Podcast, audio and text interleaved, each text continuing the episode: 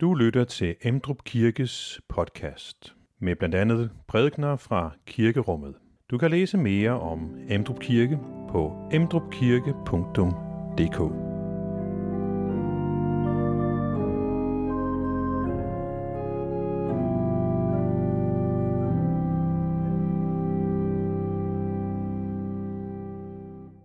Velkommen til gudstjeneste både jer, der er her, og jer, der følger med online. I går aftes ved syvtiden, sådan cirka, så øh, blev mørket lige pludselig i et glimt brudt af et meget kraftigt lys. Det var selvfølgelig et lyn. Det er ikke så almindeligt på denne årstid, men øh, det var det, det var. Og øh, Efterfølgende kunne vi også se sporene af det. Der kom en havlby. Men det mindede mig om kampen imellem lyset og mørket. Der var et lys, der brød ind i mørket. Det gør sig også gældende i den åndelige dimension af vores verden. At der er et mørke, som lyset bryder ind i. Og i dag så skal vi høre om, at Jesus bryder ind i det mørke ved at uddrive en dæmon. Lukas han skriver, en gang var Jesus ved at uddrive en dæmon. Det er jo en del af Jesu tjeneste, som vi kan have det lidt vanskeligt med at forstå, fordi det bryder i den grad med vores erfaringer. Så øhm, hvad skal vi gøre ved det? Hvad stiller vi op med noget, når det bryder med vores erfaringer? Smider vi det ud og siger, det er uden for noget, jeg har erfaret, så det forstår jeg ikke, ergo det findes ikke? Eller lader vi det udfordre vores erfaringsgrænser og udvide dem? Det vender vi tilbage til, når vi kommer til prædiken. Velkommen til gudstjeneste.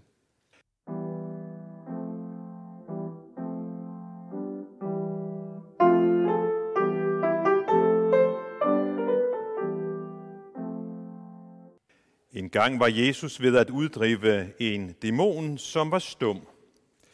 Da dæmonen var faret ud, begyndte den stumme at tale, og folkeskarne undrede sig. Men nogle af dem sagde, det er ved dæmonernes fyrste Beelzebul, at han uddriver dæmonerne. Andre ville sætte ham på prøve og krævede et tegn fra himlen af ham. Men da Jesus kendte deres tanker, sagde han til dem, et hvert rige i splid med sig selv lægges øde, og hus falder over hus. Hvis nu også Satan er kommet i splid med sig selv, øh, hvordan kan hans rige så bestå? I siger jo, at jeg uddriver dæmonerne ved Beelzebul. Men hvis jeg driver dæmonerne ud ved Beelzebul, øh, ved hvem uddriver jeres egne folk dem så? Derfor skal de være jeres dommere. Men hvis det er ved Guds finger, at jeg driver dæmonerne ud, så er Guds rige jo kommet til jer. Når en stærk mand, fuldt bevæbnet, vogter sin gård, kan hans egen dele være i fred. Men kommer der en, der er stærkere og overvinder ham, tager han straks alle de våben, som den anden havde sat sin lid til, og fordeler byttet. Den, der ikke er med mig, er imod mig, og den, der ikke samler med mig, spreder. Når den urene ånd er drevet ud af et menneske, flakker den om i øde egne og søger hvile, men uden at finde den. Så siger den, jeg vil vende tilbage til mit hus, som jeg er drevet ud af. Og når den kommer, finder den det fejet og prydet. Så går den ud og tager syv andre ånder med, værre end den selv. Og de kommer og flytter ind der. Og det sidste bliver værre for det menneske end det første.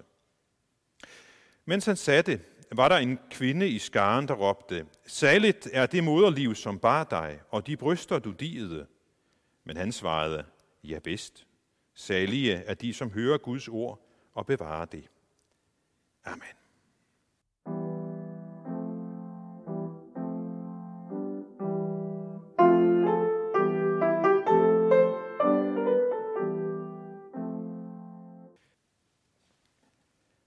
En gang var Jesus ved at uddrive en dæmon, som var stum. Sådan fortæller Lukas også det.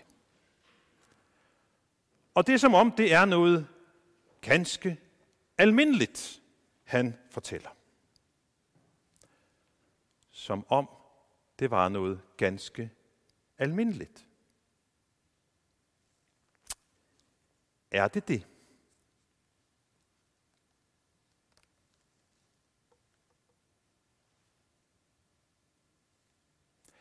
Er dæmoner og besættelse noget ganske almindeligt?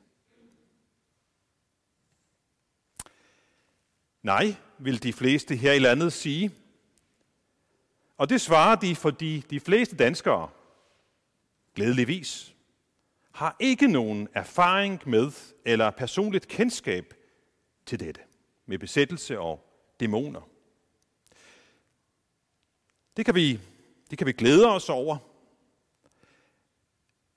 Men derfor kan teksten i dag også ligesom udfordre vores virkelighedsopfattelse, vores erfaringsunivers. Fordi umiddelbart, så får, vi, så får vi lyst til at lede efter forklaringsmåder, som kan få teksten til at passe ind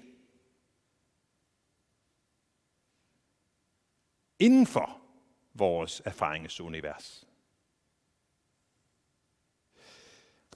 Hvis ikke teksten havde stået i Bibelen, og hvis ikke Jesus havde været midt i teksten som hovedperson, jamen så kunne vi meget nemt tænke, vi tager den her tekst, og så smider vi den over i mappen, hvor der ligger en masse andre forestillinger om, hvordan verden hænger sammen blandt primitive folk, altså ikke oplyste folk.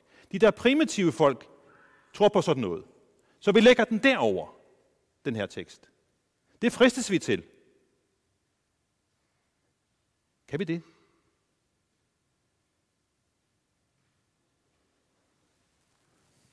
Det kan vi ikke. Når nu teksten står i Bibelen, når, og begivenheden har Jesus som centrum. For det første, så øh, må tekstens ophav og Jesus centrale rolle i den her tekst gør, at vi må tage den alvorligt. For det andet, så giver hans tilstedeværelse i denne situation os en tryghed. Lukas, han, hans, øh, hans beretning siger jo til os, at uanset onde magter, så er vi trygge hos Jesus. Og så er der en meget, meget vigtig detalje, vi også skal have med. En meget vigtig detalje, som handler om balance. Ser vi nærmere på, hvad der foregår her i teksten, så, så kæmper Jesus ikke imod de onde ånder, som om der skulle være en magtbalance imellem ham og dem. Det er der ikke. Jesus er den almægtige, og han smider de onde ånder ud, siger teksten, med sine ord. Han smider dem ud ved Guds finger, læser vi. Med Guds almægtige kraft. Så langt, så godt. Men vi står stadigvæk med den udfordring, at al denne snak om dæmoner og onde ånder i den grad kolliderer med vores erfaringsunivers anno 2023 her i landet. Hvad skal vi så stille op med teksten og dens indhold.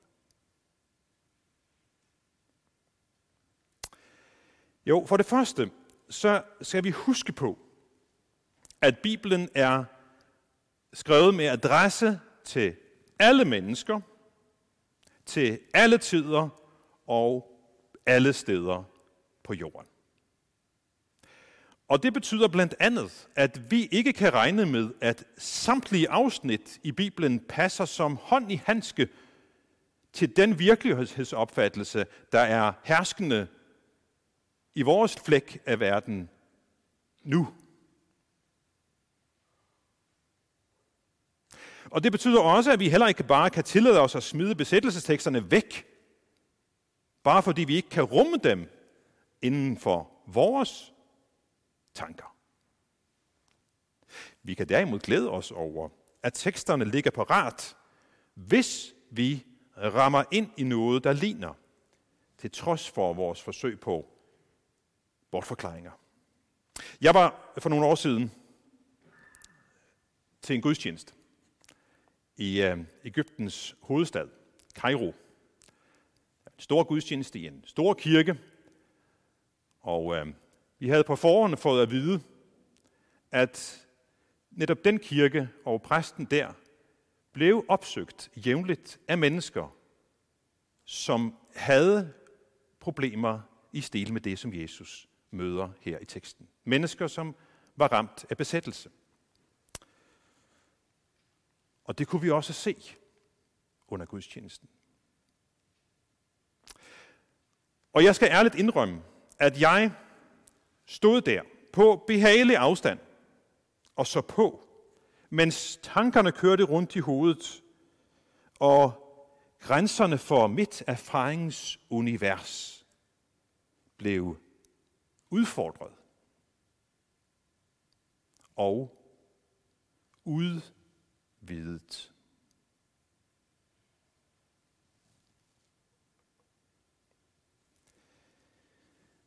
Dette med besættelse og dæmoner er slet ikke så fremmed for millioner af mennesker rundt omkring i verden. Rigtig mange mennesker har, det, har konkrete erfaringer med det. Vi kan så takke Gud for, at det er meget fremmedartet for os her i landet, og derfor synes at kollidere med vores opfattelse af virkeligheden. Men her skal vi også træde varsomt. For sagen er nok den, at det er ikke sikkert, at danskernes virkelighedsopfattelse er så entydig, som vi nogle gange gør den til. Jeg tror, at det er en ret udbredt erkendelse her i landet, at virkeligheden også rummer en åndelig dimension. Jeg er overbevist om, at et stort flertal her i landet inderst inde tænker, at den ellers så dominerende, strengt videnskabelige forklaring på, hvordan tingene hænger sammen, ikke kan belyse alt og forklare alt. Og derfor stiller denne spørg tekst os i en situation, hvor vi må overveje, hvad tænker vi om dette? Er vi, er vi villige til at, til at udfordre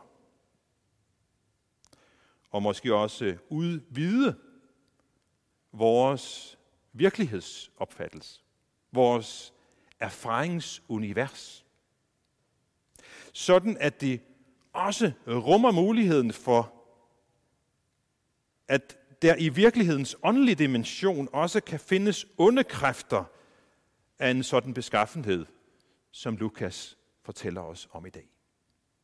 Hvad mener du om det?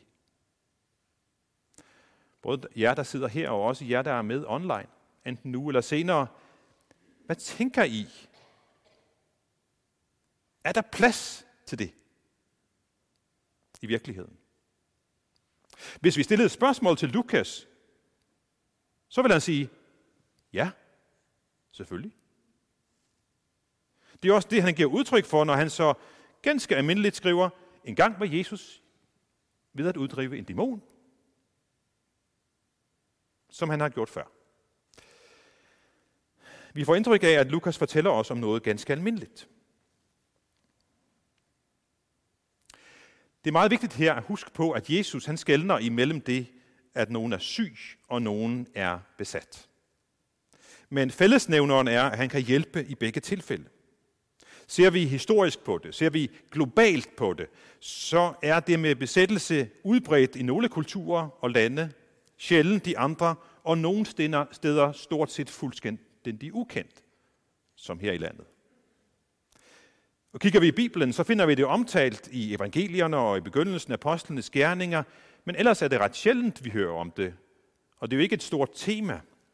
Men Jesus nævner det som en af de ting, som han giver myndighed til, at hans kirke også kan hjælpe til med at uddrive det onde. For han er den stærkeste. Da folk hørte og så Jesu under, så, så fremstod han med enorm stor myndighed. Også over for de urene ånder. Og i mødet med de her spekulationer om, hvad det er for noget, og måske uroen omkring det, så skal vi Lad de øh, bibelske beskrivelser hjælpe os. Vores tanker, vores teorier, vores følelser, vores fornemmelser. Og der er kernen er, at Jesus er den stærkeste, den almægtige. Hos ham er vi trygge. Og Bibelen fortæller os, at han ikke bare selv kender de onde ånder, de kender også ham og skælver for ham. Han skældnede selv, som nævnt, imellem besættelse og, og sygdom, men teksten her viser, at der nogle gange var fysiske udtryk, som lignede sygdom. I andre tilfælde så lignede det andet. Vi kan glæde os over, at det her er meget sjældent i vores land, men jeg tror ikke, vi skal lukke øjnene for, at det kan ske, men at vi skal være enormt varsomme. Meget, meget varsomme med at putte den diagnose på en person. Det kræver meget grundige undersøgelser også af sjælesørgers karakter og bøn og, og vurderinger og andet. Og jeg tror, det kræver helt særlige evner at kunne have med det at gøre. Jeg er ikke nogen specialist på dette område, men har fået fortalt af dem, der ved mere om det, at en regulær besættelse normalt kun opstår der, hvor et menneske selv aktivt søger kontakt til det. For eksempel ved at opsøge medicinmænd og åndemænere og, og det, der ligner. Det er også derfor, at vi i den gamle testamentlige tekst får en advarsel fra Gud om, hold dig væk fra det. Vi hørte, at vi ikke skal opsøge dødemaner og sandsigere. I dag vil det måske hedde en, en person, der er klaviant, eller spiritisme, eller noget andet. Vi advares også mod spådomskunst og at tage varsler. Og det, man kan sige, det handler om, Gud siger til os, hvis du vil i kontakt med den åndelige, usynlige verden, så søg den kontakt igennem mig, siger Gud. Lad være med at prøve af andre kanaler. Og det gør han, fordi han vil os det godt. Esajas siger, søg Herren, når han er at finde. Kald på ham, når han er nær. Den ugudelige skal forlade sin vej, den, det onde menneske sine planer, og vende om til Herren, som vil vise ham barmhjertighed. Tilbage til vor Gud, for han er rig på tilgivelse. Vi skal søge Gud, og ingen anden Gud. For enhver anden form for kontakt til den åndelige verden kan være forbundet med fare, siger teksten til os.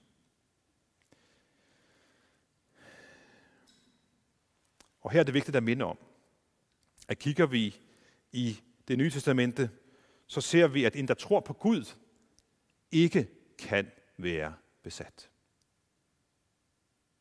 Der er selvfølgelig en åndelig kamp i et hvert kristent menneske, men en kristen har fået Guds ånd som herre i livet, og kan derfor ikke være besat af en anden ånd. Men der er stadigvæk det gamle menneske i den kristne, som gerne vil det, som den onde vil, og forsøger at friste os til det. Så det er en kamp, som består. Og i en sådan åndelig kamp kan det være vanskeligt at stå alene. Fordi kampen den er både inde i os, men også uden for os selv. Inden i den kristne, der, der står kampen imellem det i os, som vil Guds vilje, og det i os, som ikke vil Guds vilje. Uden for os, så kan det opleves forskelligt. For eksempel kan det opleves således, at det at følge Guds vilje, det er som at gå imod strømmen og være et mindretal. Jeg har hørt beretninger om, at nogle steder i Afrika, så er situationen den, at der er nogle helt få kristne, mens resten, den store masse, dyrker de mørke åndelige kræfter, opsøger medicinmænd og lignende, og de få kristne der oplever sig ret alene med sin tro på, på Jesus som den stærkeste. Her i landet, så kan man nogle gange opleve det på måske det modsatte, at man står ret alene med sin tro på, at der overhovedet findes noget, der hedder onde ånder og djævlen. Eller at man står ret alene med sin tro på, at Gud rent faktisk af sin store kærlighed har forbudt os at gøre brug af klaverjante og, og lignende. Vores trang til at kende fremtiden lokker os til mange ting, eller døde manere for, for at kende fortiden. At stå alene med sin overbevisning, det er ikke nemt, og man kan nemt miste modet og opgive, og derfor er det kristne fællesskab så, så vigtigt. I det kristne fællesskab kan man støtte og, og opmuntre hinanden til at holde fast i, hvad, hvad Guds ord siger om disse ting. Også når de fleste omkring en ellers siger, ah, må nu Gud virkelig siger, at det er så farligt. Det var netop den strategi, som Guds modstandere brugte over for de første mennesker og fik dem til at tvivle om Guds vilje. Vi har ikke brug for at kende fremtiden, fordi vi ved, at den er tegnet i Guds hånd. Vi har ikke brug for at følge os med det alternative, for Gud vil mætte os med sit ord og følge os, som vi også læste i slutningen af teksten, Salige er de, som hører Guds ord og bevarer det. Et af formålene med det kristne fællesskab er netop, at vi skal høre Guds ord, og i fællesskab hjælpe hinanden med at bevare Guds ord. Altså at vi i fællesskab hjælper hinanden med at lade Guds ord og vilje være det, som er, som er centrum i vores liv. Uanset om det så betyder, at vi må gå imod strømmen eller ej. I dag har vi altså hørt, at Jesus uddrev en dæmon ved Guds finger. Og det udfordrer os til at se tilbage med overvejelsen. Hvad tænker vi om det? Jeg har præsenteret, hvad jeg tænker om det. Men tag det med dig og overvej, hvad tænker du om det? Som kristne skal vi gå den vej, som Guds fingre viser os. Hos ham er vi trygge, selvom det stormer omkring os, for han er den almægtige Gud og Herre, som kan hjælpe os uanset hvad vi er ramt af. Lad os nu rejse os og i fællesskab med apostlene gøre tilønske hver andre, hvor Herres Jesu Kristi nåde, Guds kærlighed og Helligåndens fællesskab være med os alle. Amen. Find flere podcast og læs mere på emdrupkirke.dk